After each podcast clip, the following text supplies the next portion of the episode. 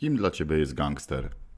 Tak, kim jest dla mnie gangster? Gangster to osoba, która wiesz, y, tak naprawdę najczęściej jest bez skrupułów, która y, dla osiągnięcia wszelkich korzyści, jakichkolwiek korzyści, które sobie wbije do głowy, no nie idzie po trupach. I to jest dla mnie gangster. Mm, Nie, nie będę ukrywał, że mam znajomych, których można by było przypiąć pod to y, określenie, prawda? Natomiast y, dla mnie osobiście wolę się od takich osób trzymać z daleka. Mimo, że ktoś mnie tam kiedyś mógł porównać, załóżmy, że y, ktoś by mi mógł powiedzieć, że jestem gangsterem, czy że byłem gangsterem, ja się z tym nie zgadzam całkowicie. Nie jestem przestępcą, no byłem przestępcą, prawda?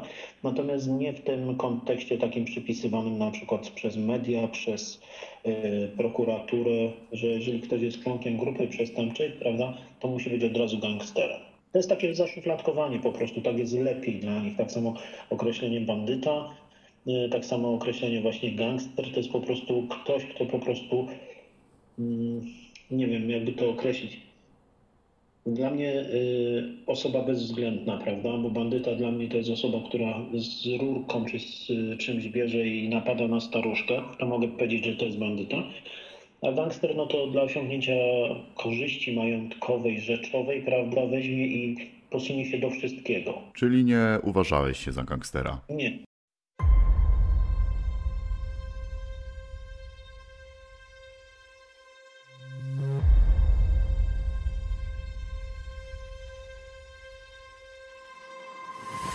Z jakiego domu pochodzisz? Y, Pochodzę ze wspaniałego domu, gdzie moi rodzice dali mnie i mojemu rodzeństwu, prawda, y, miłość, nauczyli nas szacunku dla rodziców, dla y, kobiet, prawda, gdzie po prostu może w 99% y, była to wymarzona rodzina. Co roku wakacje za granicą w latach 80.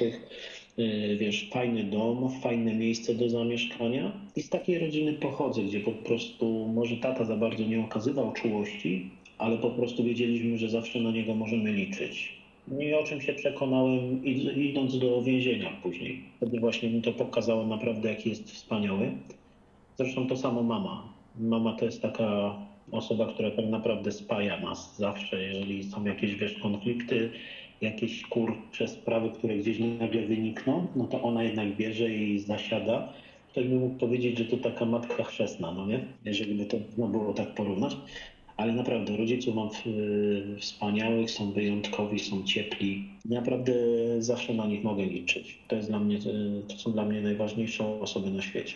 Bardzo pozytywnie zaskoczyłeś mnie opisem swojej rodziny. Z twojej wypowiedzi wyhaczyłem, że byłeś bananowym dzieckiem, tak? No tak, można powiedzieć. Żeby nie było, to nie jest żadna ujma z mojej strony. Nie, nie.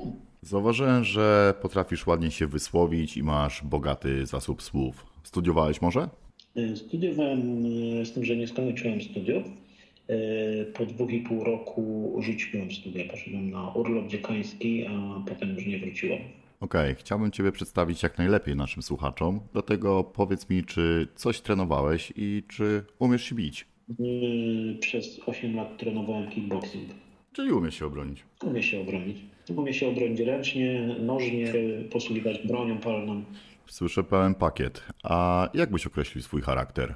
Kurczę, wiesz co, nie, nie powiem, że y, ktoś mi kiedyś powiedział, że jestem bezwzględny i z tym się nie zgadzam, ponieważ są we mnie jeszcze takie pokłady uczuć takich, y, gdzie po prostu potrafię współczuć komuś, prawda? Potrafię wziąć i y, postawić się w sytuacji na przykład osoby cierpiącej. Natomiast też muszę stwierdzić, że biorąc pod uwagę to, gdzie obecnie pracuję, to, że wcześniej spędziłem ponad 13 lat w zakładzie karnym, na różnych zakładach karnych, to, że od życia też dostałem po dupie, no nie, to po prostu mogę stwierdzić jednoznacznie, że charakter mam silny. Mam silny charakter, ponieważ tak jak mówię, no, potrafiłem się odnaleźć e, po śmierci żony, prawda, potrafiłem się odnaleźć po swojej chorobie i potrafiłem się odnaleźć w tej chwili w zakładzie karnym, a, a obecnie w pracy, jaką mam, czyli w cholernie ciężkiej pracy, cholernie wymagającej, gdzie tak naprawdę jak widzę, jak tam ludzie cierpią, jak mają źle, prawda, choć oni uważają, że to jest ich sposób, na, znaczy to oni funkcjonują według jasno określonych reguł swoich, prawda, to po prostu cieszę się, że wolałbym, powiem inaczej, wolałbym być biedną osobą, ale zdrową, niż y, nieświadomą pewnych rzeczy osób z autyzmem. Rozumiem. Jakimi zasadami kierujesz się w życiu? Zasady mam takie, że po prostu nigdy, przenigdy nie sprzedałbym kogoś, mimo że wiesz, że groziła mi duża kara pozbawienia wolności, o czym wiedziałem, to po prostu nigdy bym nie poszedł na współpracę z policją. Jeżeli się zdecydowałem tak żyć, jak żyłem, prawda, czyli na granicy prawa, ewentualnie łamiąc to prawo, bardziej łamiąc to prawo, to wiedziałem, że kiedyś będę musiał ponieść konsekwencje tego. I kierowałem się zawsze tym, że y, jeżeli którzy z moich podwładnych, moich wspólników zachowywali się w stosunku do mnie fair, to nawet jeżeli oni siedzieli, no i ja też siedziałem, to oni mieli wszystko zapewnione tak, jak należy. Czyli po prostu to, co mieli dostać, to to dostawali, prawda? Oni i ich rodziny. Stworzyliśmy swojego czasu taki fundusz, który nam zapewniał, no który powiem Ci oficjalnie szło 50% tego, co zarobiliśmy, ale wiedzieliśmy, że z tego funduszu możemy pokryć adwokatów, możemy pokryć, e, jakby to określić, potrzeby, czyli opłacenie wiadomych wypisek, opłacenie e, rodzinie tego, co najbardziej potrzebują, prawda? Żeby po prostu to, że nie ma na przykład męża przy kobiecie i, przy, i ojca przy dzieciach, prawda? W jakiś sposób nie odbijało się na tym, że kobieta, nie wiem, musi iść do pracy, musi zacząć dorabiać sobie, prawda? To było po prostu takim naszym celem, żeby od zwykłego chłopaka, który dla nas pracował, po załóżmy moich wspólników czy po mnie, żeby po prostu było to funkcjonowanie zapewnione. Na takim poziomie, jak byliśmy przyzwyczajeni do tego. Okej, okay, a co jest dla Ciebie największą wartością? Wartością dla mnie jest rodzina. No, wartością dla mnie jest rodzina i to jest najważniejsza wartość. Mm, staram się zawsze, żeby po prostu, wiesz, żeby każda osoba z mojej rodziny była zadowolona, była szczęśliwa. Y, wartością jest dla mnie przyjaźń, ale taka przyjaźń prawdziwa, nie tylko na pokaz. Co powiem Ci, przy chorobie mojej żony zniwelowałem i ze 100% osób, które uważałem za przyjaciół, zostało mi, nie wiem, 30 parę, 40%. Ale to nawet to bardzo dobrze. No i co? No cenię sobie wiadomo ciepło takiej rodzinnej bliskości, szacunek i nie lubię jak odbieram na przykład kogoś, że ktoś coś chce zrobić, o co ja go poproszę, tylko dlatego, że się mnie w jakimś stopniu boi, obawia. Tego nie lubię i takich osób się wyszczegam, ponieważ do takich osób nie mogę mieć zaufania. Rozumiem. A powiedz mi, czy pamiętasz swój życiowy cel? Który miałeś, który chciałeś zrealizować, zanim stworzyłeś swoją grupę? Wiesz co, największym moim życiowym celem to było to, że chciałem, żeby rodzice byli ze mnie dumni, dlatego poszedłem na studia, które przerwałem. I to jest taki cel dla mnie nieosiągalny. Nawet się zastanawiałem o opuszczeniu zakładu karnego, żeby iść na studia, no ale też troszeczkę e, zacząłem inaczej funkcjonować. Musiałem się odnaleźć po tylu latach. No i kurczę, i teraz będę chciał zacząć jakieś studia związane właśnie z opieką nad osobami niepełnosprawnymi, żeby po prostu, wiesz, żeby się jednak wziąć i odnaleźć na nowo, żeby po prostu pokazać rodzicom, pokazać moim niektórym znajomym, że mimo to, kim byłem, co robiłem, no to jednak kurczę, mogę wziąć i być tą osobą wykształconą z jakimś tam dyplomem, prawda? Nie kupionym, jak się to kiedyś mówiło, na stadionie dziesięciolecia tylko po prostu, wiesz, ciężką pracą, ciężką nauką coś zdobyć. Przyznam, że ambitnie. Jak już jesteśmy przy edukacji, gdzie studiowałeś i kto nauczył cię pierwszych przestępczych szlifów? To znaczy tak, studiować studiowałem na prywatnej uczelni w Warszawie. Studiowałem tam zarządzanie transportem samochodowym.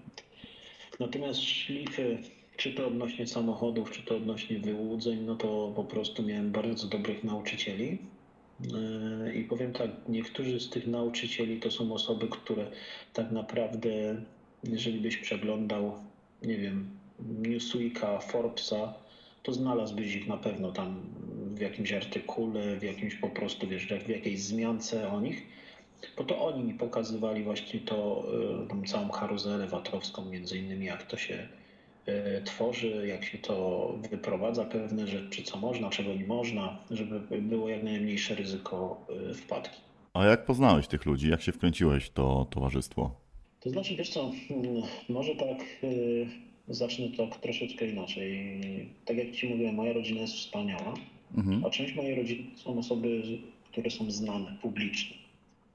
No i przez to właśnie, że yy, część właśnie tej rodziny ze znajomościami publicznymi gdzieś umożliwiła mi kontakt z takimi osobami.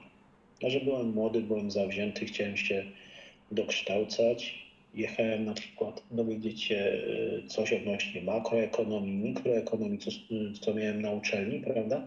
No to po prostu tak się wkręcałem, a te osoby widziały we mnie jakiś potencjał, prawda? I potrafiły mi pewne rzeczy tłumaczyć. I wiesz, z rozmowy na rozmowę, gdzie te tematy się rozluźniały, rozmowa się rozluźniała, na różne tematy wchodziła, no to po prostu w pewnym momencie jakoś nie wiem, wychodziło to samo później od siebie. Oni mi później tylko pokazywali kolejne kroki, prawda? Okej, okay. to jakie były Twoje pierwsze kroki w świecie przestępczym? Od czego zacząłeś? Zacząłem od kradzieży samochodów, bo to było koniec lat 90., jak ja przeprowadziłem się do dużego miasta, czyli do Warszawy. Zacząłem od kradzieży samochodów, rozbierania ich na części, prawda? Potem przeszedłem na legalizację tych samochodów Yy, po prostu, wiesz, szybki hajs, dobry hajs dla chłopaka, który, tak jak mówię, z mojej miejscowości, która miała tam 3000-3500 mieszkańców, no nie, no to jednak, kurczę, to było takie, nie wiem, zachuśnięcie się, może na początku właśnie to było takie niedobre zachuśnięcie się i chęć pokazania, kurczę, no przecież co, ja sobie nie dam rady? No i tak się zaczęło. No później na uczelni właśnie też poznałem osoby, które miały gdzieś coś większą wiedzę na ten temat, prawda, pokazały mi inny rodzaj e, kradzieży samochodu, potem wyłudzenia e, odszkodowań, no i tak się to kręciło. I z miesiąca na miesiąc było tego coraz więcej, coraz większe profity, coraz e, większa skala tego, prawda. Wiadomo też, trzeba się było opłacać niektórym osobom, żeby to móc zrobić, ale po prostu przynosiło to niesamowicie dobre zyski. Okej, okay, skupmy się jeszcze na kradzieży aut. Jaki był Twój patent? To znaczy tak, patent miałem taki, że wyspecjalizowałem się tylko i wyłącznie w pewnej grupie samochodów. I to było w 1999 roku. Wyspecjalizowałem się tylko i wyłącznie na Mercedesie, na E-klasie, czyli na tak zwanym okularniku i na y, modelu S-klasa, prawda, od 1998 roku. Ponieważ te samochody mieliśmy dostęp do komputerów, które po otwarciu samochodu potrafiliśmy wziąć i po prostu bez problemu złamać zabezpieczenia w ciągu, nie wiem, minuty i odjechać tym samochodem. A rynek zbytu, powiem Ci oficjalnie, rynek zbytu to miałem tylko i wyłącznie wschodnią część Polski, no i wiadomo, Rosja, Białoruś, Ukraina. Powiedz mi, czy miałeś jakiś określony teren, na którym kradłeś samochody? To znaczy, wiesz co, jeżeli miałem na przykład zamówienie na kilka tam załóżmy Mercedesów, to ja się nie zastanawiałem. Jechałem po prostu na przykład do Zakopanego, jechałem do Krakowa, jechałem do Radomia. Jeżeli był taki samochód, obserwowałem z chłopakami taki samochód i na przykład na drugi dzień go wyjmowałem, zabierałem, przekładałem mu tablice rejestracyjne, żeby przejechać pół Polski, prawda? I mhm. tyle. W jaki sposób monetyzowałeś te auta? Wiesz co, jeżeli wiedziałem, że samochód idzie za granicę, no to nie było problemu, bo oni brali wszystko, co tylko miało gwiazdę na masce, prawda? Czyli najlepszy rynek właśnie no to rosyjski. Ich tam nie interesowało tak naprawdę pochodzenie. Te samochody przejeżdżały przez granicę w takim tempie, że wiesz, że ktoś by pomyślał, że nawet pieczątki do paszportu się nie dało wbić w tym czasie. No nie. Natomiast jeżeli chodzi o legalizowanie, no kupowałem spalone samochody, na przykład po wypadku mocnym, coś tam, gdzie one się do niczego tak naprawdę nie nadawały i poprzez przespawanie elementów yy, winu, prawda, czy przebicie, nawet nieraz, po prostu doprowadzaliśmy je do legalizacji, aczkolwiek też zdarzało nam się robić po prostu tak zwanego dublera, czyli po prostu samochód, który wiesz, jeździł na przykład, wiedzieliśmy, że będzie jeździł po Polsce, no nie znajdowaliśmy taki samochód, taki sam, prawda? Mhm. Coś tam, numery rejestracyjne, WIN był przerabiony i były dwa takie, samo, takie same samochody. No jedyny tak naprawdę wpadka to była wtedy, jeżeli by na przykład w tym samym momencie w dwóch y, miejscach Polski, oddalonych od siebie, był ten sam, te dwa samochody kontrolowane i by wyszło, że na przykład w bazie pojawia się, no tu go sprawdzają w Szczecinie, a on jest kurczę w Warszawie, no nie? Mhm. No, Czyli także ryzyko to jest praktycznie było minimalne.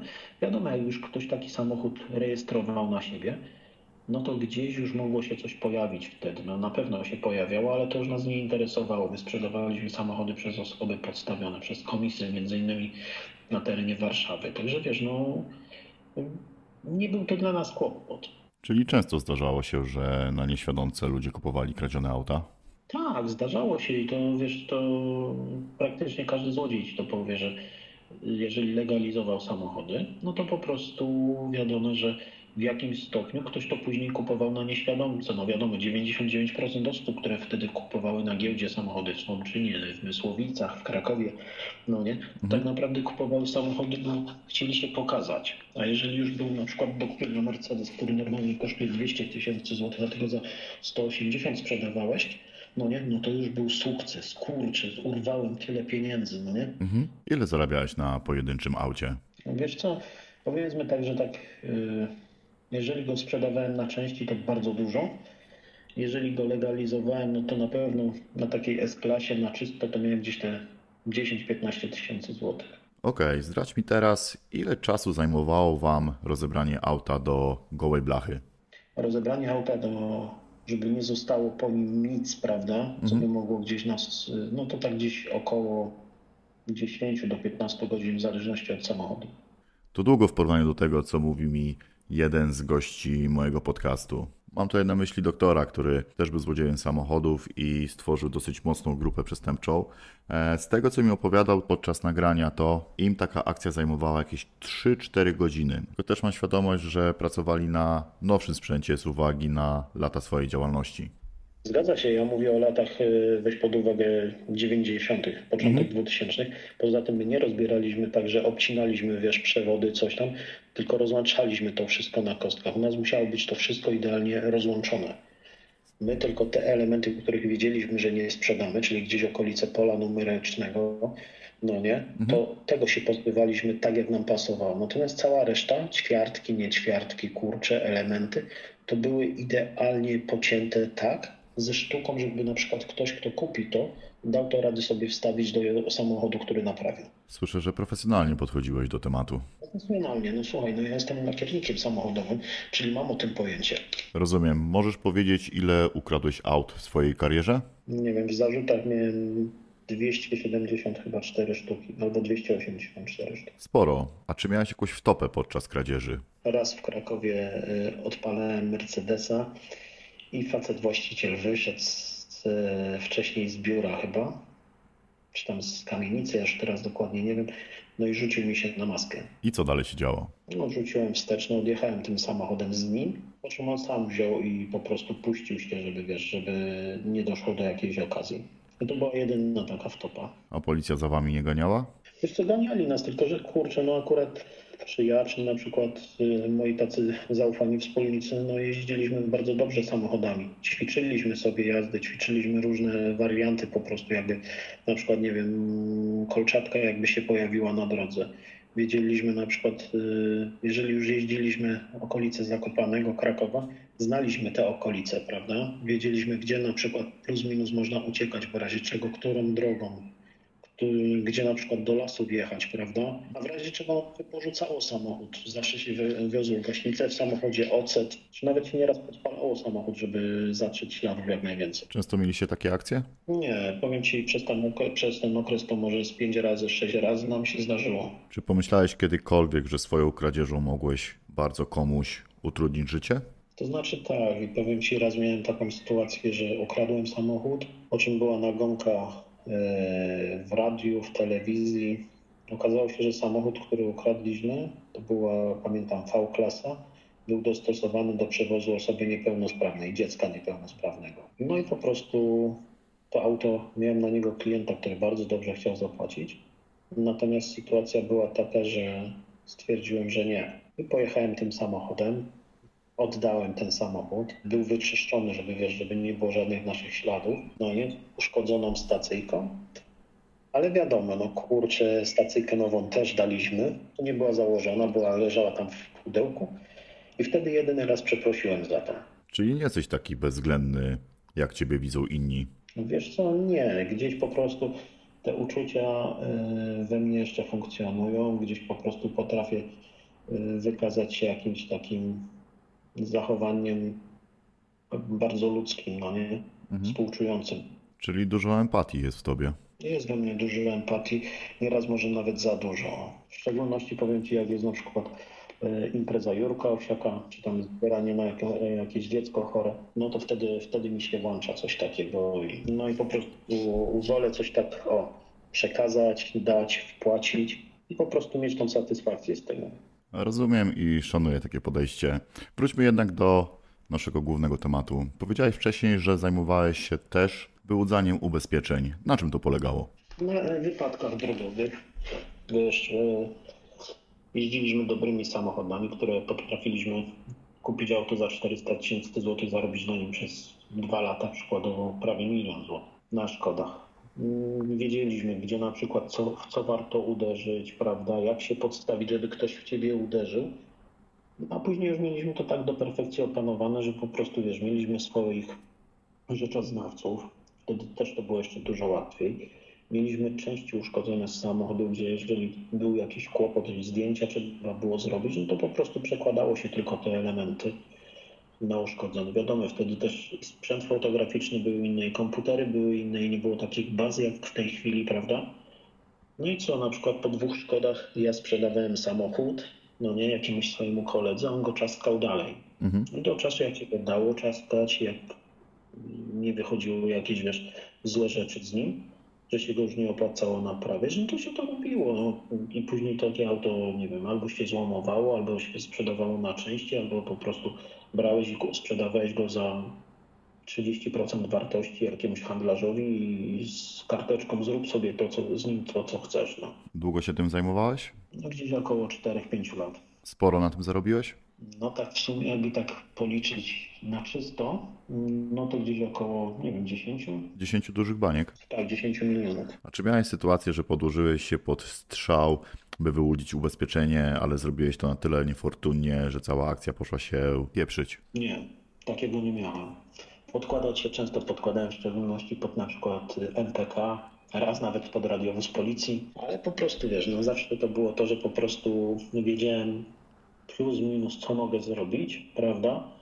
I na co sobie pozwolić. Na przykład y, wtedy, co radiowóz we mnie uderzył, no to jechałem BMW serii 7 i uderzyli mnie akurat w ten narożnik, w który chciałem, czyli y, w lewy tylny narożnik, błotnik, no nie, gdzie po prostu tam było najwięcej elektroniki zatopionej w samochodzie. Jak ta elektronika strzelała, no to kurczę, pamiętam wtedy Prologic kosztował kilkadziesiąt tysięcy złotych.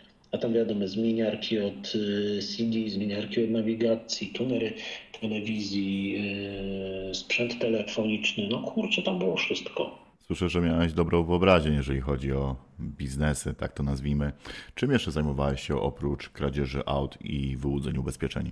No oprócz tego, no to już później zakładaliśmy na supy z dworca centralnego, no nie, y, firmy, które zajmowały się branżą między innymi handlem materiałami budowlanymi.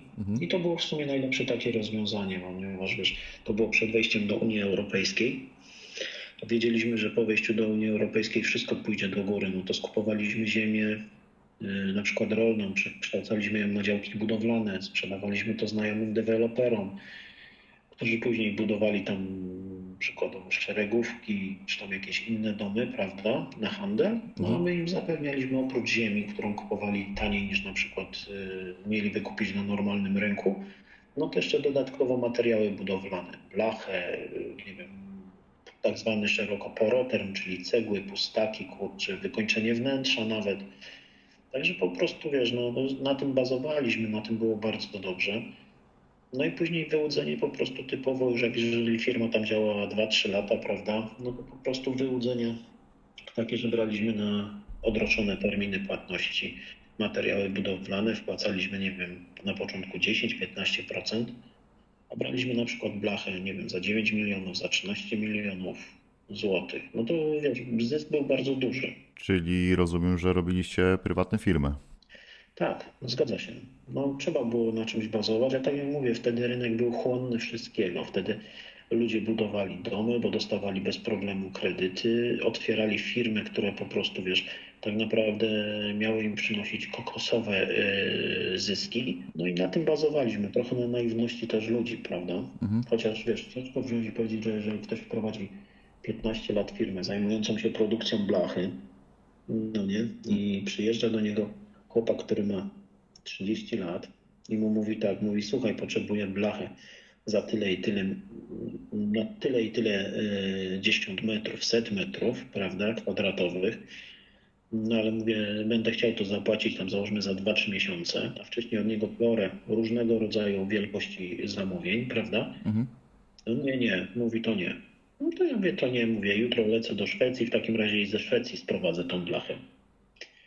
Bo po czym wieczorem jest telefon, okej, mówi, to dobra, to mówi, to zróbmy ten po prostu deal, że dogadamy się, ale musisz płacić tam na przykład 15, 20%. No ja mówię, wiesz co, 15 ci wpłacę procent. Mhm. No to dobra, to płacisz 15%, będziesz miał w takim kolorze, w takim wykonaniu coś tam. I od tego się zaczynało. I później dostawałem transport i na przykład trzy miesiące czy pół roku później miałem za to zapłacić. Przeciągaliśmy to do roku na przykład płacenie, a później nie płaciliśmy w ogóle, tylko firma znikała w ciągu, kurczę, nie wiem, jednej, no może jednej nocy nie, ale jednego tygodnia. Odbywało się to na zasadzie szybkiej odsprzedaży spółki, czy w jaki sposób? Nie, po prostu wiesz, y, SUB dostawał pieniądze, Mhm. określoną kwotę. No nie, i wiadome było, że za, na przykład dostawał połowę tego, co było określone, a połowę było powiedziane, że w razie wpadki, no nie, dostanie po tym, jak się proces zakończy. No Rozumiem. i dostawali, no i wiedzieli o tym. Zresztą pierwsi ci takie, pierwsze te supy z dworca centralnego, to później nam przyprowadzali kolejnych chętnych. A wy na tych słupów zakładaliście spółki ZO, czy jednoosobowe działalności gospodarcze? Nie, oni zakładali działalności gospodarcze. Okej. Z jednej strony wydawałoby się, co to jest założyć firmę i funkcjonować, a z drugiej strony trzeba było to pilnować, bo na przykład zdarzył nam się chłopak, który był narkomanem. Mhm. Cholernie wykształcony, cholernie inteligentny, ale ćpał niesamowicie. No i sytuacja była taka, że gdzieś się tam wysprzęglił u znajomego, że on supem jest, ale że dobrze zarabia, to tam, to siam, to. No i wiesz, ten znajomy później już, bo ten chłopak później został aresztowany, wyszedł z aresztu, no i przećpał się niestety, no nie? No i sytuacja wyszła jaka wyszła, że po prostu, wiesz, my się też zdenerwowaliśmy, no bo zależało nam na tym, żeby nic się nikomu nie stało. To był jakiś taki priorytet u nas, prawda? No niestety ten się przećpał. No i ten jego znajomy się skontaktował z jego żoną, a ona nas znała, bo on powiedział nam jasno, że jemu, żeby nie dawać pieniędzy co miesiąc, tylko jego żonie dawać pieniądze co miesiąc. No i skontaktowała się, z, y, skontaktowała go z nami, coś tam i później na niego zrobiliśmy jeszcze chyba dwie firmy. I też był zadowolony i spotkałem go notabene w 2021 roku gdzieś koło wakacji, w okresie wakacyjnym. Po prostu on odsiedział 10 lat i powiedział mi wprost, mówi, za takie pieniądze, mówi, nawet teraz mógłbym się robić jeszcze to samo, co robiłem. Wiadomo, taka osoba jest spalona, no bo nie można brać i dwa razy robić tego samego yy, po jakimś okresie oczywiście tego samego numeru, no bo wiesz, to jest już tak, pierwsze, że numer spalony, drugie osoba spalona, yy, trzecie, gdyby taka osoba jak za pierwszym razem dostała wyrok łączny 10 lat, to za teraz przy takiej wachlarzu kar jakie są, no to on by dostał 20-25 lat. Rozumiem. Słyszałem, że w takich procederach najsłabszym ogniwem jest słup. Czy mieliście sytuację, że człowiek, na którego założyliście firmę, wam się wysypał? Powiem Ci, y, na 17 słupów, których mieliśmy, nie rozsypał się żaden. Czyli musieliście ich dobrze opłacać, skoro żaden z nich nie puścił pary z ust.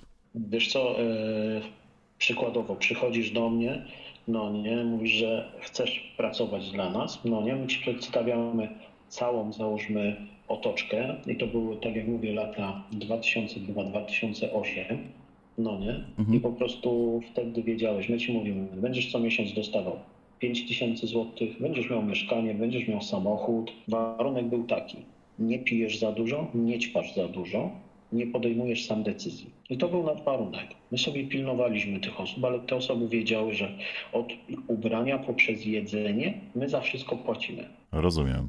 Były, było ustalone, że na przykład później, jak będziemy likwidować firmę, no to dostaną przykładowo, nie wiem, 200-300 tysięcy złotych. no nie? Ale pół na pół. Najpierw pół, potem po zamknięciu po prostu sprawy, potem jak już wyrok będzie prawomocny, no nie? No to dostaną po prostu całą resztę. No i oni się na to pisali. Weź pod uwagę, że to były osoby bezdomne, z których tak naprawdę z osoby bezdomnej trzeba było zrobić kogoś, kto wzbudzi zaufanie. Co też nie kosztowało 100 zł, 500 czy tam 5 tysięcy, tylko nieraz to było tak, że trzeba było wywalić przykładowo 20 tysięcy złotych, bo trzeba było, jak to mój wspólnik mówił, odszczurzyć taką osobę, no nie, zrobić z niego po prostu jakiegoś naprawdę wyglądającego dobrze człowieka, wyczyścić mu bik trzeba było, no nie, no i trzeba było go pilnować na początku. Okej, to wyjaśnij mi jeszcze, jak wyglądała kwestia dobicia targu z firmą, którą chcieliście zrobić. Bo z tego, co powiedziałeś wcześniej, lecieliście na działalnościach gospodarczych. To w takim układzie, w jakim charakterze ty występowałeś na spotkaniu? Jako jego pełnomocnik, czy z nim na przykład jechałem, no nie, wiadomo, pod innym nazwiskiem występowałem, coś tam, ale jechałem jako przedstawiciel najczęściej, no nie, czy tam załóżmy, nie wiem, e, jego zastępca, czy na przykład on ze mną jechał, jeżeli był, potrafił się wygadać, no to po prostu jechaliśmy, jeszcze po drodze ustalaliśmy, co mówimy, coś tam. I zawsze było, jeżeli nie wiesz, co powiedzieć, na przykład, no to po prostu zwracasz się do mnie, ja wtedy biorę i po prostu przejmuję pałeczkę odnośnie rozmowy, odnośnie jakichś tam negocjacji. A nieraz było po prostu tak, że było ustalone, dobrze, przyjedzie mój pełnomocnik, prawda, coś tam. No i ja przyjeżdżałem, ustalałem wszelkiego rodzaju, wiesz, y, umowy, kontrakty, zamówienia, prawda? No i tak się to odbywało w takiej kolejności. No, nie ma się co oszukiwać. Do pełnej takiej samodzielności nie dopuszczaliśmy tych osób. Powiedz mi, czy któraś z tych 17 osób, o których wspomniałeś wcześniej, ułożyła sobie życie dzięki współpracy z wami? No bo nie oszukujmy się, pieniądze nie były małe. Powiem Ci tak, brzydko to zabrzmi, ale trzy dziewczyny z agencji towarzyskiej, które też dla nas pracowały, no nie ułożyły sobie życie. Notabene jedna widzę na social mediach niesamowicie w tej chwili bryluje. Yy, Dwie pozostałe też mają, tam jedna chyba ma zakład kosmetyczny czy fryzjernię, druga gdzieś tam pracuje yy, w jednym z hoteli warszawskich. No nie, plus dodatkowo ci faceci też. Jeden ma warsztat samochodowy, drugi ma chyba 5 czy 6 myjni samochodowych, także no dali sobie radę. No wiadomo, też zapłacili za to, bo zapłacili za to wyrokami odbywania kary, no nie? Natomiast kurczę, no też to, że po prostu dali sobie jakąś szansę, prób- spróbowali się odbić od dna i tak jak mówię, no udało się w większości. To jakie wyroki padały? Wiesz co, powiem Ci tak, u nas najniższy wyrok, jaki był po wyroku łącznym, to było 8 lat pozbawienia wolności. Najwyższy to było 20 lat pozbawienia wolności. Mówimy teraz o słupach, tak? Y, Mówimy ogólnie o wszystkich osobach, które były w to zamieszane, czyli od słupów poprzez na przykład mnie. Rozumiem. O konsekwencjach waszej, twojej działalności jeszcze pomówimy. Teraz chciałbym, żebyś mi powiedział, czy dużo firm położyliście swoimi manewrami? To znaczy tak, żadna firma, z- od których wyłudzaliśmy towar nie padła całkowicie. Mogły mieć e, zachwianie jakieś tam finansowe, natomiast na pewno nie ma czegoś takiego, że wiesz, że przez naszą działalność upadła jakaś firma. Czyli nie doprowadziliście nikogo do bankructwa? Nie, powiem Ci lepszy motyw. Firma, o którą, jak się to mówi, przekręciliśmy dwa razy na blachę, no nie, e, to po prostu ona nie poinformowała nawet prokuratury ani policji o tym. To dopiero wyszło jak świadek koronny, jeden ze świadków koronnych u nas zeznał. E, Wezwali prezesa zarządu tej firmy i właściciela na rozmowę. Oni powiedzieli, że nic takiego nie było, ale gdzieś nie dała im wiary prokuratura. No i po prostu zlecili im e, kontrolę z Urzędu Skarbowego, z Policji Skarbowej i wtedy wyszło, że była taka rzecz, że ktoś im zapłacił, kurczę, 10% czy tam 15% wartości i reszty nie zapłacił, bo oni nie chcieli tego zgłaszać. Rozumiem, że nie chcieli, żeby ktoś grzebał w ich księgach. Zgadza się, żeby ktoś im grzebał w ich księgach i tyle. No i po prostu, wiesz, na tej zasadzie to się odbywało. Natomiast ta, tak jak Ci mówię, żadna firma nie została całkowicie, załóżmy, żeby była tam zniszczona, żeby padła, bo nie da się, żeby na przykład mm, firma, która od 15 lat produkuje blachy, oni jak poniosą straty przykładowo, tak jak w naszym wypadku, no to było raz 13 milionów, raz 9 milionów, czyli 22 miliony złotych, żeby po prostu w przeciągu dwóch lat taka firma y, straciła wszystko, prawda? Rozumiem. Ciekawi mnie jeszcze jedna rzecz. Gdy jechałeś złożyć zamówienie, mm, na przykład na blachę, to wątpię, żeby specyfikacja, którą przedstawiałeś, była napisana na kolanie. Zakładam, że miałeś konkretne zamówienia od konkretnych klientów, tak? Tak, y, już Ci wytłumaczę. Przez to, że skupowałem ziemię i sprzedawałem ją później deweloperom, e, no nie, oni mieli plany i oni mieli na przykład, że jeden deweloper na tej działce wybuduje 20 bliźniaków, no nie, trzeba je przykryć czymś. Rozumiem, czyli dostawałeś konkretne zapotrzebowanie wcześniej. Tak. Okej, powiedz mi, czy zajmowaliście się też wyłudzeniami. Okej, powiedz mi jeszcze, czy zajmowaliście się wyłudzeniami VAT-u. Tak. VAT-em zajmowaliśmy się właśnie z materiałów budowlanych, które tak naprawdę rzekomo sprzedawaliśmy kurczę do Czech i na Słowację do naszych znajomych, a tak naprawdę to ani jedna cegła, ani jedna, ten arkusz blachy nigdy nie wyjeżdżał poza granicę naszego kraju. Domyślam się, że na samym VAT-ie też robiliście spore kwoty.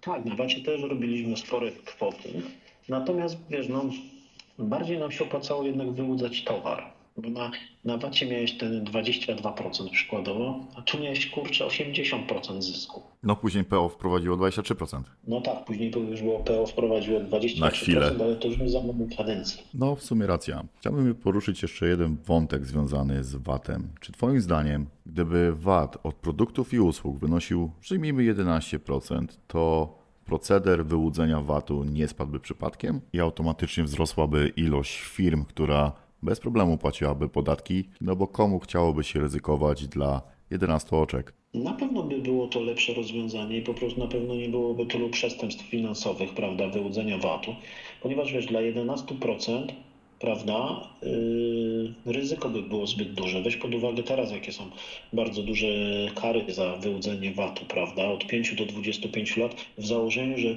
kwota wyłudzenia VAT-u przekracza 5 milionów złotych, co tak naprawdę bardzo szybko się y, w dużej firmie taki obrót osiągnie, prawda? No, no i to jest 11% z takiej kwoty, przykładowo z 5 milionów złotych, 11% masz 550 tysięcy. To co to jest, no nie? No tak. Tutaj już jest ponad milion złotych, prawda? Przy 23%. No to jest duża różnica. Faktycznie może to kusić. Trzeba mierzyć siłę na zamiary. Kiedyś było łatwiej, teraz już jest dużo ciężej. Teraz już jednak ta inwigilacja, która jest w zakładach ubezpieczeń społecznych, w urzędach skarbowych, prawda, poza tym uprawnienia, jakie mają polskie służby w tej chwili, no to już jest naprawdę tragedia. Faktycznie śruba została dosyć mocno dokręcona. Ale i tak uważam, że gdyby Wacior zjechał o połowę, to wpływy do skarbu państwa byłyby o wiele większe. Byłyby większe wpływy, bo nikt by nie kombinował, bo nie byłoby sensu. Dokładnie. Jak jeszcze jesteśmy przy temacie VAT-u, ty miałeś jakieś fasadowe firmy, spółki? Jak ty to sobie poukładałeś? My to stworzyliśmy po prostu tak, że każdy z nas miał po prostu pod sobą firmę, która po prostu nawiązywała współpracę z każdą firmą pozostałych wspólników. Okej, ktoś tobie podpowiadał, czy sam to wszystko rozkminiłeś? Nie, to już to powiem Ci szczerze, mogę się do tego przyznać, sam sobie to później rozkminiłem, że tak będzie lepiej. Rozumiem, a przy tej całej akcji miałeś zaufanych księgowych? I czy sam też pilnowałeś cyferek? Miałem taką osobę, która mi to kontrolowała raz tam na jakiś czas, yy, bardzo bliską osobę, no a dodatkowo miałem osoby, które tak naprawdę mm, sami sobie wychowaliśmy, jak się to mówi. Czyli po prostu osobę, która studiowała na przykład ekonomię, prawda?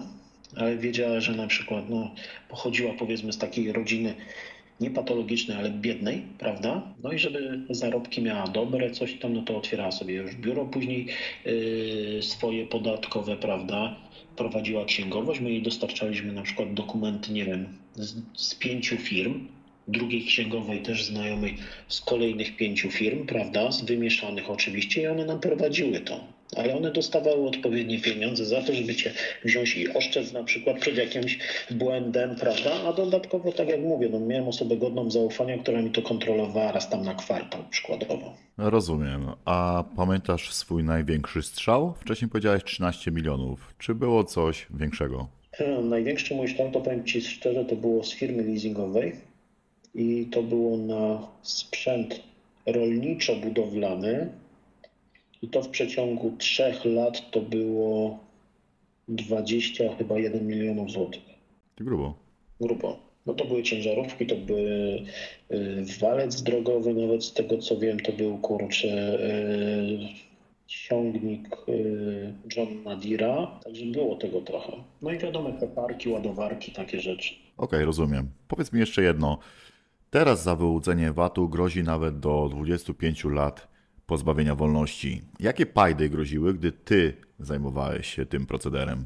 Ja wiesz co, ja największą pajdę za VAT to dostałem 8 lat, gdzie przy grupie no to było do 12 lat. Z tego co zrozumiałem, to sporo ludzi było zaangażowanych w Twoją działalność, tak to nazwijmy.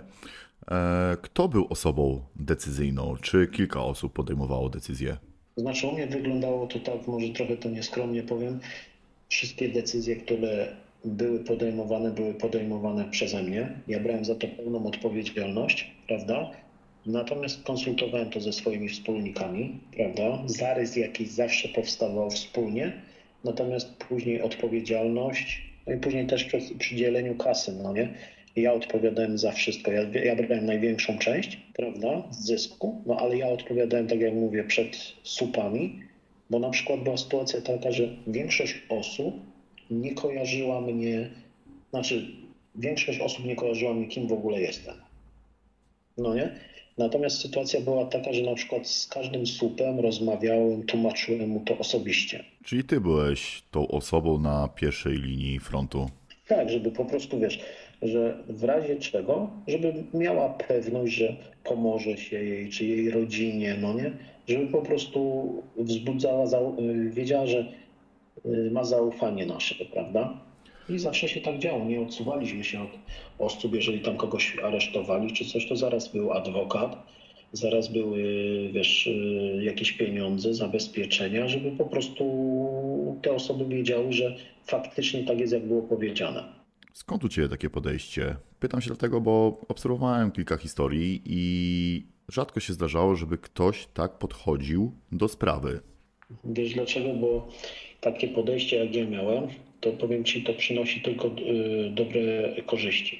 Dlaczego na przykład, kurczę, na tylu supów, których mieliśmy, żaden się na, na mnie nie rozpruł? Dlaczego? Dlatego, że byli pewni tego, że kurczę, że im się pomoże. Dlatego, że było ich stać na już normalne życie, dlatego, że zasmakowali tego normalnego życia i to było po prostu, wiesz, to było coś takiego fajnego dla nich przede wszystkim. Jak Ty wpadłeś na to, żeby właśnie w ten sposób prowadzić wszystkie swoje przedsięwzięcia? Powiem Ci tak, yy, przez to, że studiowałem, miałem też po prostu taką wizję stworzenia po prostu, jeszcze jak chciałem skończyć studia, to miałem po prostu wizję stworzenia takiego, takiej dużej firmy, której tak naprawdę szef będzie szefem, ale będzie też przyjacielem dla swoich podwładnych. Bo skoro podwładni będą zadowoleni, to będą z chęcią pracowali, bo będą wiedzieli, że dostaną premię, bo będą wiedzieli, że ich praca zostanie doceniona w taki czy w inny sposób, prawda? I zawsze o czymś takim marzyłem, zawsze do tego dążyłem i wiedziałem, że zawsze trzeba szanować pracownika, bo szanowany pracownik przyniesie ci tysiąc korzyści, a taki po prostu, który przychodzi do pracy i no kurde, znowu idę do roboty, chuj wie co będę z tego miał, to tak naprawdę wiesz, yy, najczęściej to nie przynosi korzyści żadnych albo jakieś tam minimalne. Jasne, mam tego świadomość, ale zastanawia mnie jedno. Masz smykałkę do biznesów, e, swoje zasady, sposób obchodzenia się z ludźmi. Dlaczego nie odpaliłeś swojego biznesu legalnie? Wydaje mi się, że osiągnąłbyś podobny sukces. Bo legalnie bym tyle nie zarobił. A poza tym, wiesz co, poza tym zawsze był ten taki impuls, kurczę, trochę adrenaliny, trochę Emocji? emocji i trochę po prostu takiego pazura dla mnie też, no nie? Rozumiem. Nie po prostu, kurde, można coś osiągnąć. Fakt, że nielegalnie, ale kurczę, przez to, że było to nielegalne, było to bardziej takie może Z większym jebnięciem? tak, a później jeszcze, wiesz, później kolejna rzecz, no to była taka, że trzeba było jakoś te pieniądze, które już później były, trzeba było je zalegalizować jakoś, prawda? Rozumiem. Jesteś w stanie określić, ile zarobiłeś na całej swojej działalności przestępczej? Jeżeli bym to miał liczyć tak na czysto, no to zarobiłem, kurczę, nie wiem, między 25 a 35 milionów. A na co wydawałeś pieniądze? Na co? Na, e, na przykład na wyjazd do Bułgarii, ale śmiesznie to brzmi, no nie, E, na przykład na e, rejs z Queen Mary dwójką, Na co jeszcze? Na rodzinę, na bliskich, mm, na leczenie i osób z rodziny, i osób całkowicie obcych. Kurczę, nie, używa, nie, nie wydawałem na alkohol, bo nie piję. Nie wydawałem na papierosy, bo nie palę. Nie wydawałem na narkotyki, bo nie ćpam. No nie? Wydawałem na samochody. e, Wydawałem na to, żeby dom, chociaż może z zewnątrz nie wyglądał, to w środku był niesamowicie luksusowy. Prawda? Miał wszystko, co tylko mogło mieć. Mógł mieć. Na zwierzęta, czyli kurczę nalegwany na węże, na owczarki niemieckie, prawda?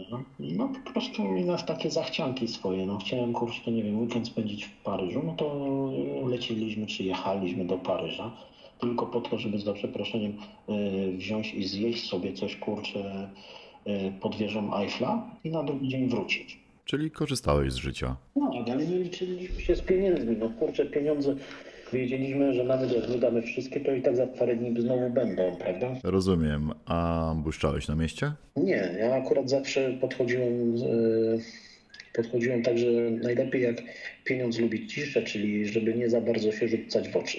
Mądrze, a możesz bardziej rozwinąć myśl? Dobre ciuchy, ale nie rzucające się w oczy, nie tak jak Philip Flyne na przykład, czy nie wiem, Dolce i Cabana, no nie? Po prostu nawet jak coś to y, rzeczy Hugo Bossa, czy tam Wistuli, prawda? Bo jednak preferowałem garnitur, czy tam jakąś dobrą koszulę, prawda?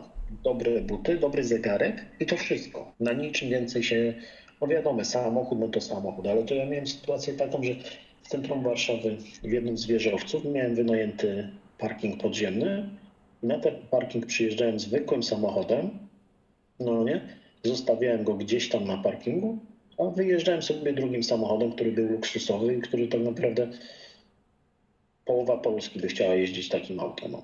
Rozumiem. Czyli robiłeś wszystko z głową.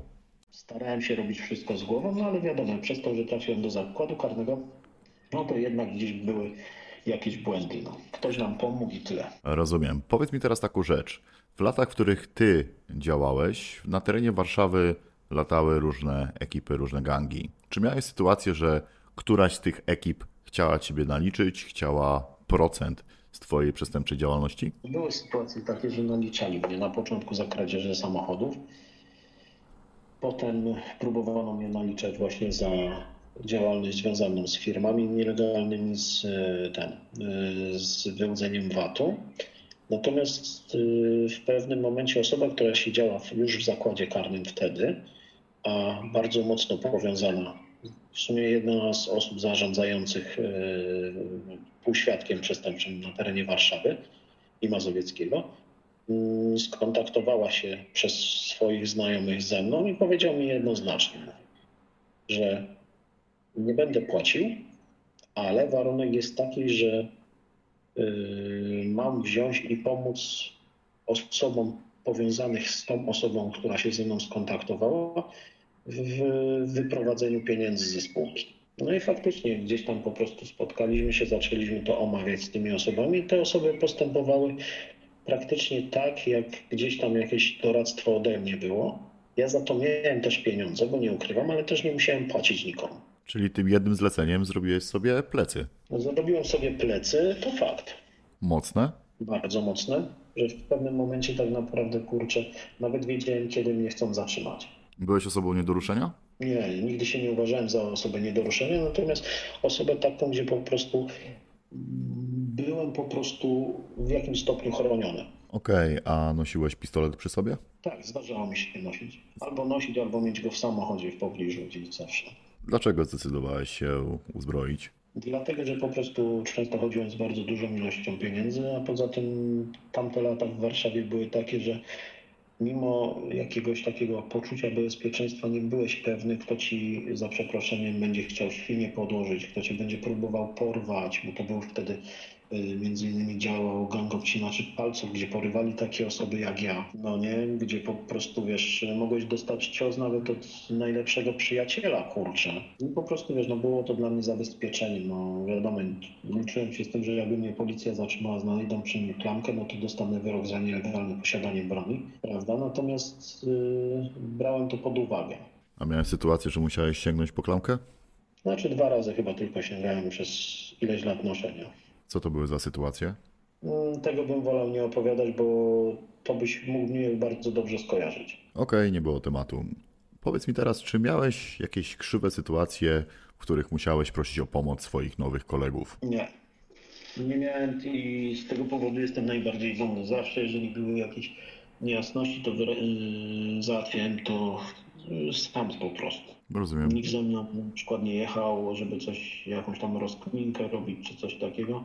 No wiesz, bo to można było poprosić, tylko że to zawsze później budziło konsekwencje takie, że albo wiesz, my ci pomogliśmy, no to też e, jakieś, teraz my mamy tam prośbę do ciebie o jakąś interwencję, o coś takiego. Rozumiem, że nie chciałeś mieć zobowiązań czy długu wdzięczności w stosunku do tej grupy, tak?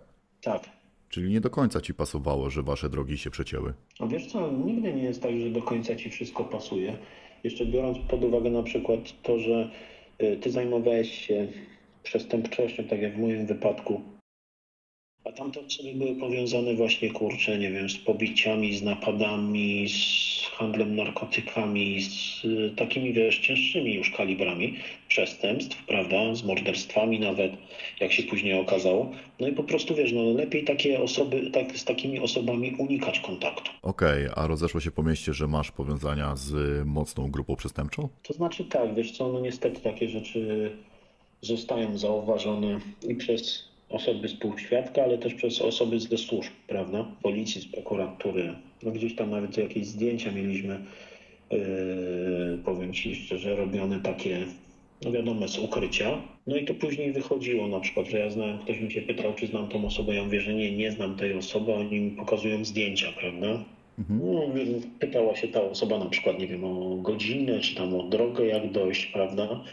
No i na tej zasadzie zawsze unikałem po prostu tego. No jeżeli już nam gdzieś zrobili, nie wiem, na jakiejś wystawnej kolacji zdjęcia, bo też się takie zdarzały, no to, to było zawsze, no kurczę, no tej osoby nie znam, ale mówię, o tą osobę znam, bo z tą osobą mm, jestem bardzo dobrych komunikatywnych yy, zażyłościach, prawda?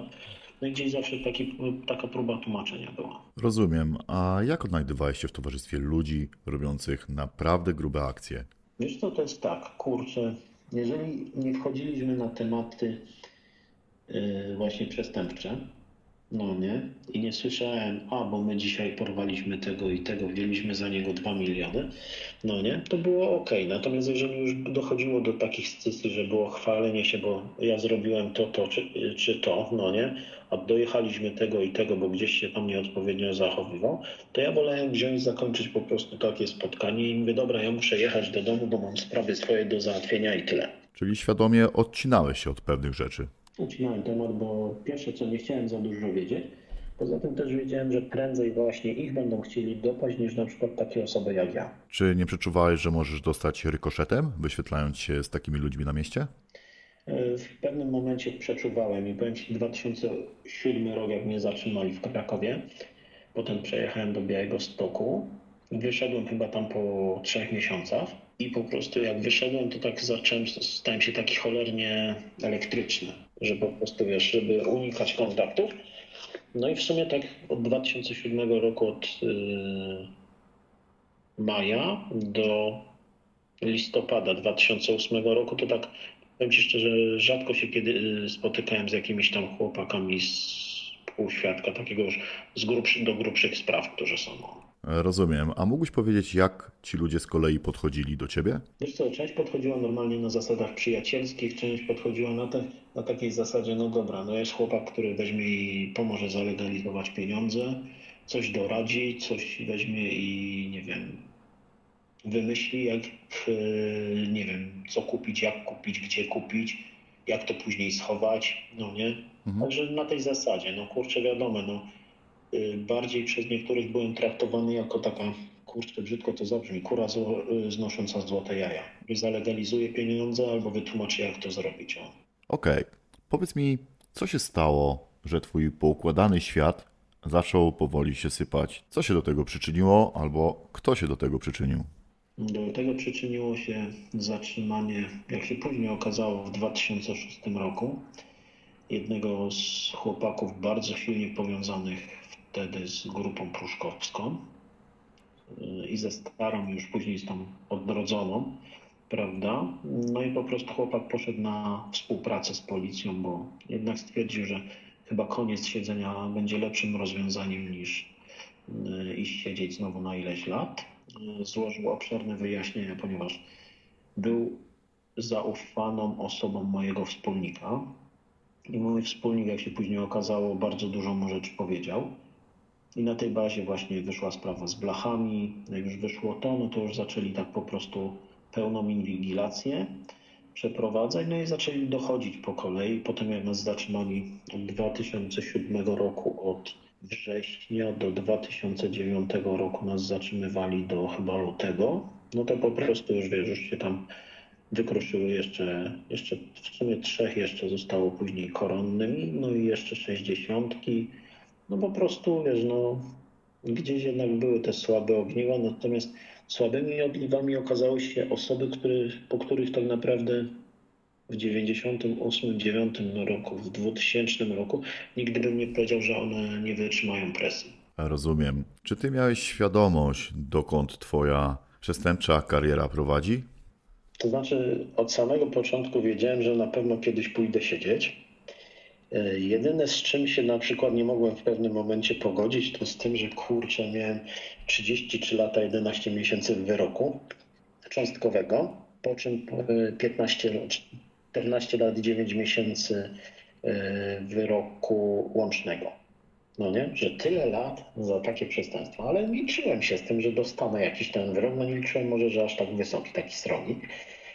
No ale wiesz, nigdy nie, nie twierdziłem, że będę popełniał przestępstwa i nigdy nie pójdę siedzieć, nigdy nie poniosę za to karę, bo to by było głupota całkowita. Ty zauważyłeś, że wokół ciebie robi się ciepło. Jaka była twoja reakcja? Zacząłeś wygaszać biznesy, zacierać ślady, czy może w jakiś inny sposób zareagowałeś? To znaczy, wbrew pozorom, powiem Ci, możesz uznać, że zrobiłem największą głupotę. Yy, czyli tak, ślady wiadome zacierać zacierałem, to był plus, natomiast otwierałem jeszcze kolejne firmy. Notabene część z tych firm to działała do 2020 roku jeszcze. To była pewna forma zabezpieczenia? Tak, to było moje zabezpieczenie, a tylko, że to była sytuacja taka, że to zrobiłem tylko z dwiema osobami oprócz mnie, no nie, i nikt o tym więcej nie wiedział. Okej, no nie uważam tego za głupi ruch, ale przejdźmy dalej. Z tego co zauważyłem, zanim prokuratura czy policja wykona pierwszy ruch, zbiera dowody. Trwa to przeważnie chwilę. Ile czasu za tobą jeździły służby? Jak myślisz? Za mną jeździli w sumie dwa lata. Z tym, że wiedziałem na przykład w niektórych momentach, że jadą za mną, że to, że tamto. Natomiast też były takie sytuacje, że na przykład kurczę, nie byłem świadomy na przykład tego, że byli ze mną na Dominikanie, e, że byli ze mną w Chorwacji. No nie, dopiero się to o tym później dowiadywałem. Faktycznie grubo. A gdzie ciebie zawinęli? W jaki sposób? No, mnie zawinęli, wiesz co, w sklepie. Ja wróciłem z Niemiec, nie wiem, była chyba druga czy trzecia w nocy i przespałem się notabene w pewnym mieście pod Warszawą i przyjechałem po prostu do centrum tego miasta, do sklepu z telefonami. No i była sytuacja taka, że yy, zadzwonił do mnie wspólnik mi mówi tak, mówi ty, mówi, wiesz co, jakoś tak dziwnie, mówi, kurczę, psiarnia nie jeździ za nami, nic. Ja mówię, to się nie ciesz, mówię, bo to może oznaczać koniec. A on mówi, a odpowiadasz, mówi, ja teraz gnam do Zakopanego, mówi, jestem na obwodnicy Krakowa. Ja mówię, aha, no to mówię, to spoko. No i ja rozmawiając z nim, widzę jak przez drogę przelatują czarnuchy, no nie?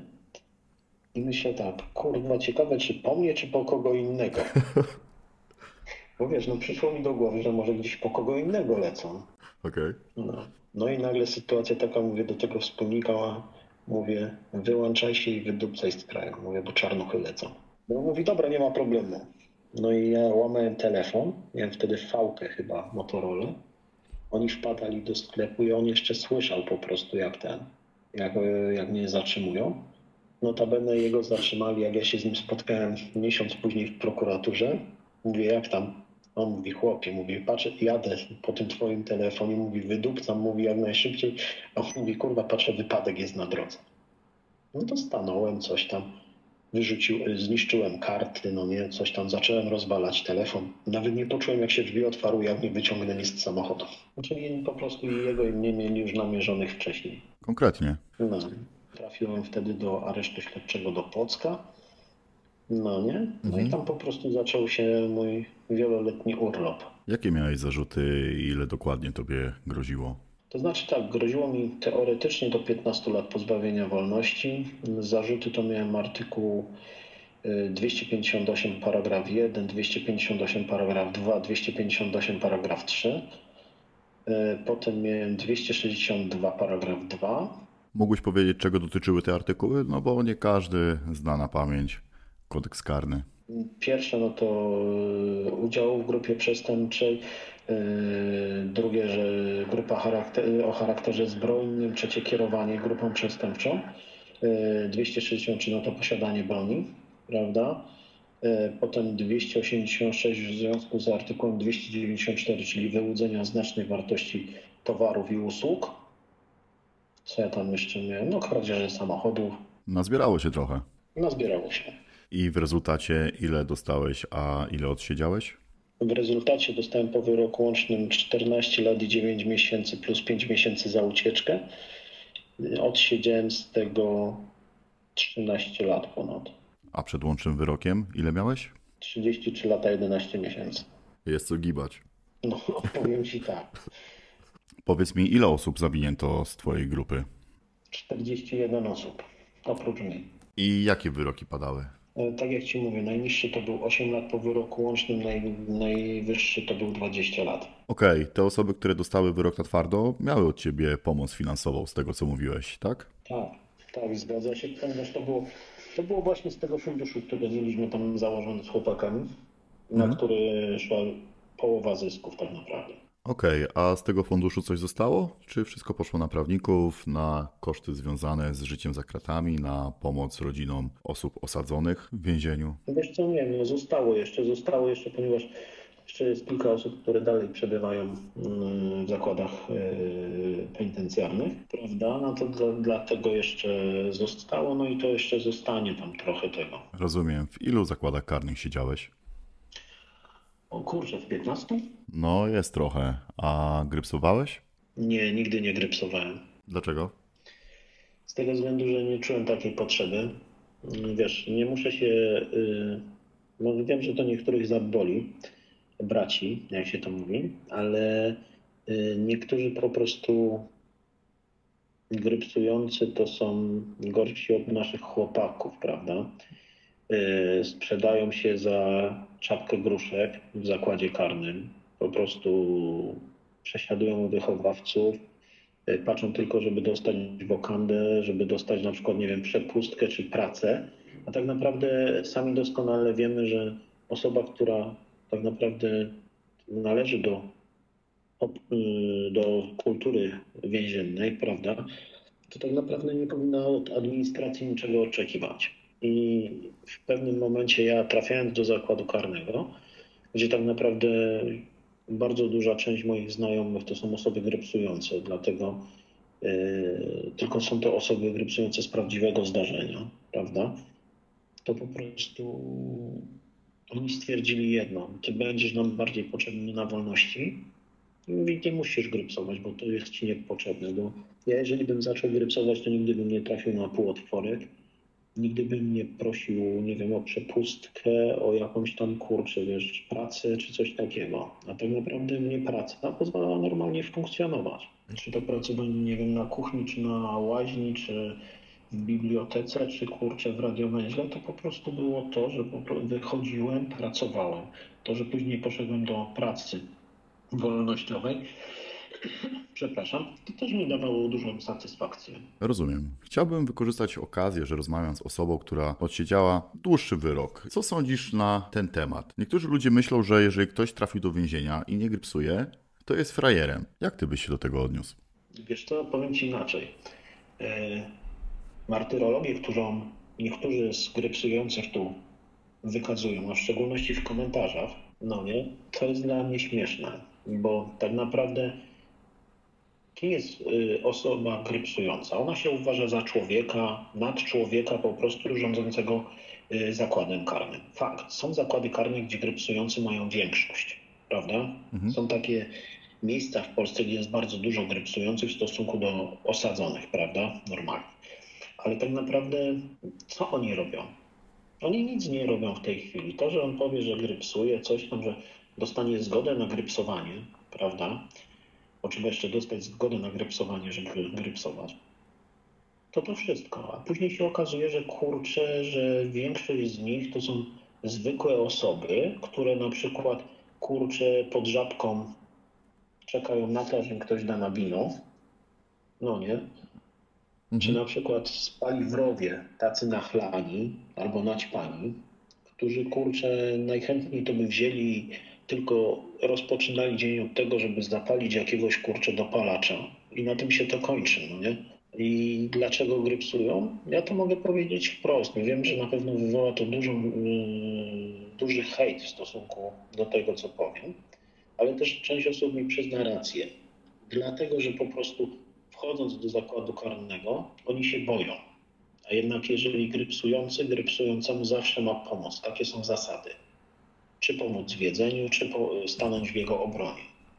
Prawda? Mhm. Jeżeli faktycznie nie weźmie i nie popełni jakiegoś przestępstwa, chociaż i tak z perspektywy czasu znam przypadki między innymi z okolic Warszawy, gdzie po prostu nawet osoby, które siedziały za gwałt, potrafią dalej grypsować. Co tak naprawdę, wiesz co, no nie powinni ćpać, nie powinny być takie artykuły, prawda? Dla mnie to jest osobiście to jest największe kurestwo. Że po prostu, okej, okay, grypsowanie jest, było i będzie, prawda? Natomiast jeżeli już ktoś grypsuje, to niech się kieruje tymi zasadami. Powiedz mi, czy Siedząc w tylu zakładach karnych, częściej trafiałeś na hipokryzję wśród grypsujących, czy może na prawdziwych, charakternych złodziei? No wiesz co, zdarzało mi się trafiać jednak, jeżeli tak patrząc z tej perspektywy, to jeżeli na zamkach, to na bardziej takich konkretnych, prawda? Jeżeli na półotworkach, to tak 70% takich skokobryków, no nie, a 30% charakternych. Rozumiem. A mógłbyś podać przykład zachowania, z którym się spotkałeś i które w Twojej opinii gryzie się z kulturą złodziei? Kurczę, no wzięcie i sprzedanie kogoś, wyniesienie tego, co się dzieje na celi, no nie, na ogół, albo już gorzej jeszcze do wychowawcy czy do y, funkcjonariuszy SW, no nie, no to, to, to jest już w ogóle paranoja, bo zawsze jest tak niepisany kodeks, że to, co się dzieje na celi, zostaje na celi. No tak.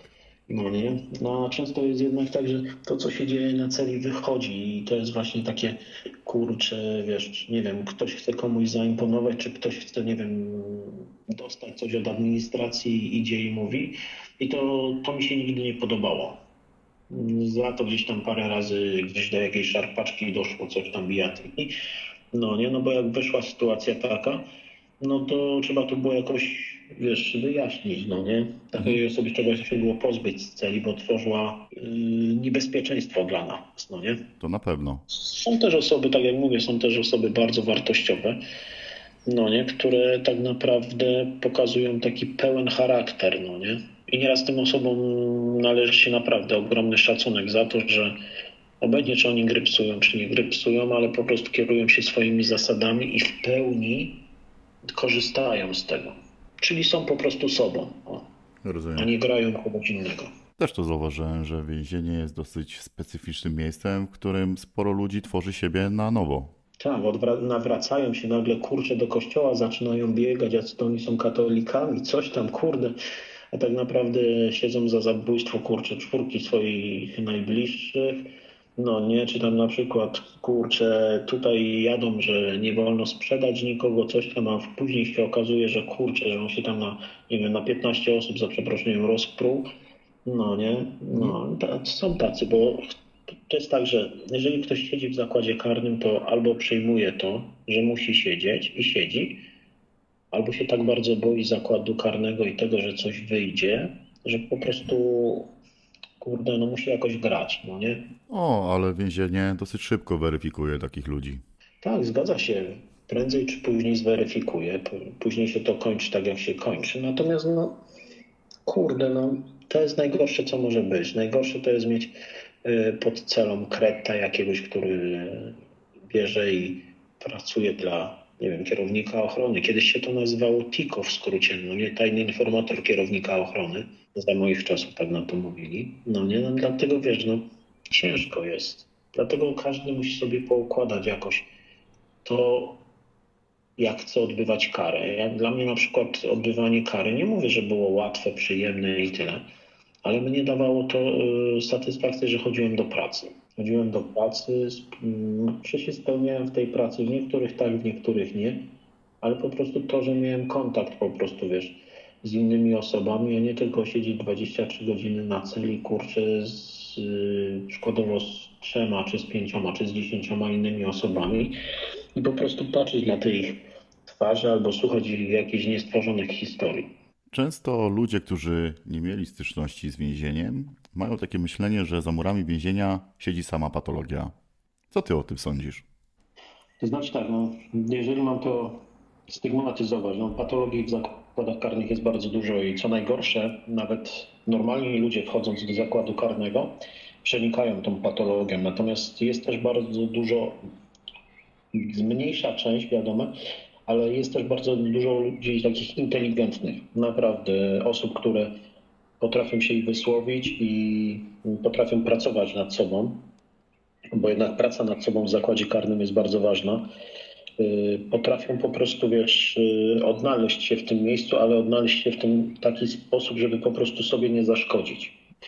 Spotkałem wielu takich, y, wiele takich osób, które wykształcone i już skończone studia, jakieś kariery naukowe porozpoczynane, ale trafili do zakładu karnego przez przypadek, przez jakieś tam kłopoty swoje.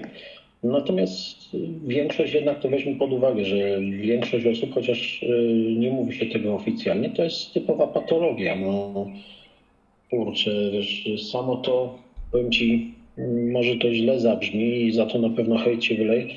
Dla mnie patologią jest, że alimenciarze siedzą w zakładzie karnym. Bo biorąc pod uwagę, że yy, zrobić dziecko może każdy, no nie? Tak. Tylko, że każdy powinien brać za to odpowiedzialność, że po prostu bierze i utrzymuje to dziecko. No, rozchodzi się na przykład z kobietą, z matką tego dziecka, ale nie rozchodzi się z dzieckiem. I płacenie na dziecko to jest coś normalnego, obligatoryjnie to y, powinno być przyjmowane, a nie, że kurczę, a nie, przepraszam, że wiesz, zrobił dziecko, y, rozstał się z babą, no to on już dziecka nie ma, bo dziecka do baby nie ma. Natomiast tak jak mówię, no dużo jest tej patologii, dużo jest tej patologii, dużo jest po prostu osób, które, tak jak mówię, nawet nie są z patologią związane przed odbywaniem kary, natomiast przechodzą tą patologią w zakładzie karnym. Dosyć mocno wyczerpałeś temat. Yy, chciałbym się jednak skupić na tobie. 13 lat, no to jest sporo czasu. Jak ty to sobie poukładałeś w głowie? Znaczy powiem Ci tak, pierwsze tygodnie, pierwsze miesiące to akurat siedziałem na sankcji. No nie, no to były to po prostu takim y, ewenementem, że nie mogłem się z nikim z bliskich spotkać, bo nie dostawałem zgody na to, ani moi bliscy, na widzenie. Y, a później dużo mi dawało czytanie Y, dużo mi dawało rozmowa z, powiedzmy, z y, osobami, na których trafiałem na cele i byli to, były to w miarę osoby ułożone. No nie? Dlatego po prostu dużo mi to dawało. Takie poczucie po prostu, wiesz, odnalezienia się. Chociaż to nawet nie było odnalezienie, bo odnaleźć w zakładzie karnym się jest ciężko. Natomiast trzeba sobie wypracować jakiś plan działania. No nie? Czyli po prostu jak już była możliwość, jak już nie byłem na sankcji, to to, żeby znaleźć pracę, żeby po prostu móc zająć czymś głowę. No nie, i to fakt, że większość pracy, gdzie pracowałem, to była praca społeczna, czyli za darmo, za wniosek nagrodowy, ale to mi dawało radość. Po prostu kurczę, taką prawdziwą satysfakcję. Rozumiem to doskonale. A miałeś jakieś nieprzyjemne sytuacje ze współosadzonymi pod celą lub ogólnie w więzieniu? To znaczy, wiesz co, w więzieniu zdarzyła mi się raz sytuacja, że dali mi faceta, który tak naprawdę nie potrafił powiedzieć za co siedzi, bo mu wychowawca wziął białko, no to już było wiadomo, że jakiś artykuł tam z tych takich kulawych. Mógłbyś opowiedzieć, co to znaczy białko? No bo nie każdy zna więzienny slang. E, białko to jest po prostu yy, od prokuratura, najczęściej dostajesz, jak zostajesz tymczasowo aresztowany i z sądu masz takie zastosowanie tymczasowego aresztu i tam jest opisane dokładnie za co czyli za jakie, podejrzenie jakiego przestępstwa, coś tam z artykułem, ze wszystkim. No i wiadomo, mm, mówi się potocznie 60, czyli ktoś, kto się rozjebał, ale tego nie ma nigdy. Natomiast kurczę, jest na przykład coś takiego, że y, ciężkie artykuły, czyli to jest w kodeksie karnym od 197 do 207. 207 to są bodajże alimenty. Nie, to znęcanie się, tak zwany peżot. No po prostu przynajmniej ja nie chcę siedzieć z takimi osobami. No i miałem taką scysję raz. On mówi, że wychowawca mu wziął ten dokument, coś tam potem przyniósł, tam jakieś akurat artykuły, za które siedzi, za które jak zobaczyłem, to pokrywały się akurat częściowo z moimi artykułami. No i wyleciał z celi. No wiedzieliśmy akurat z chłopakiem, z którym yy, siedzieliśmy jeszcze, no że po prostu niemożliwe, żeby za takie artykuły siedział. Prawda? No i sytuacja była taka, że wyleciał z celi, a później nam sam oddziałowy powiedział, że po prostu no artykuł tam był chyba 198, czyli gwałt na osobie niepełnosprawnej. Masakra. Odbijmy od tych kulawych tematów.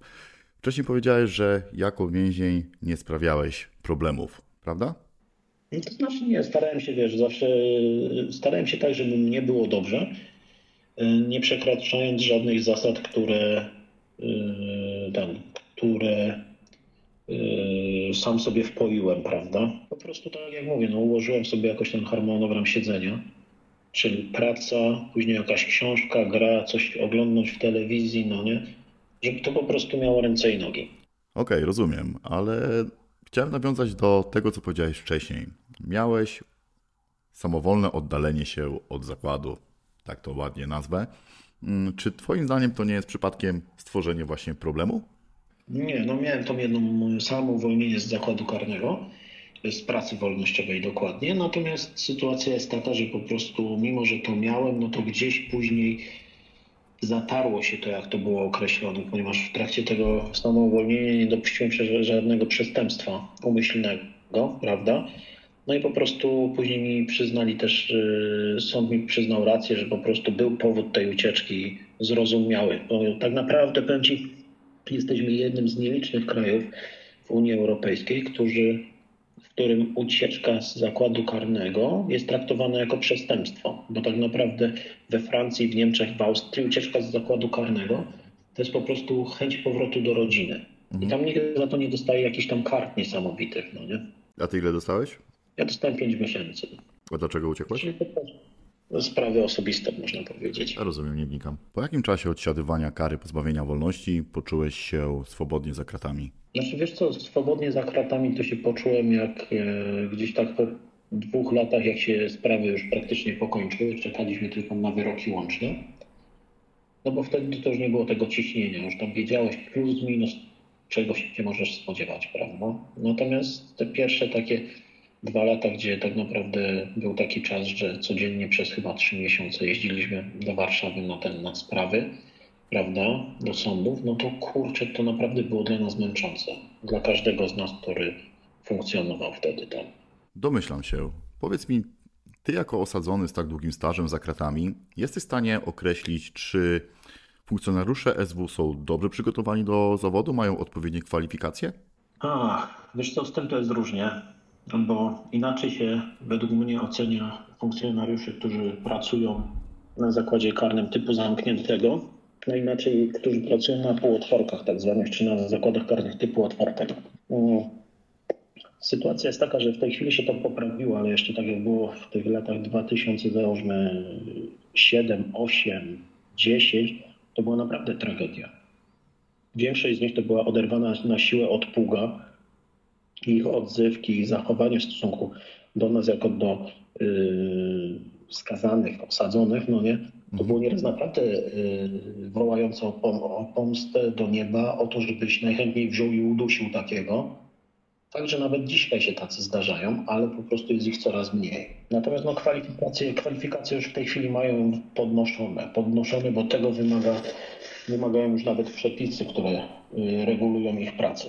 W Twojej opinii jaki procent funkcjonariuszy faktycznie rozumie swój zawód, swoją pracę, swoje obowiązki? 70%. Czyli można to określić jako progres. Jest progres i to jest dosyć duży, tak jak Ci mówię, no, przez te 13 lat mojego, y, mojego pobytu w zakładach karnych, jak widziałem jak się zachowują, no to naprawdę powiem Ci szczerze, tragedia była. Dopiero tak jak mówię, gdzieś tak 2011-2012 rok zaczęło się to zmieniać. A miałeś sytuację, żeby strażnik zaskoczył ciebie jakimś pozytywnym gestem? Jeżeli tak, to co to było? Kurczę, wiesz co, powiem Ci, było kilka takich przypadków, ale najbardziej to pamiętam, jak wychodziłem, no nie? I mój kierownik wziął i przyszedł i mówi, kurwa, mówi, nareszcie Cię wypuścili. Mówi, kurwa, mówi, sukces, naprawdę sukces i gratuluję Ci tego, bo mówi, naprawdę, mówi, swoim zachowaniem, swoim osobą, mówi, zasłużyłeś na to, żeby wyjść. I to takie było, powiem Ci szczerze, miłe, mimo że to gadżet, to, ale kurczę, fajnie się tego słuchało.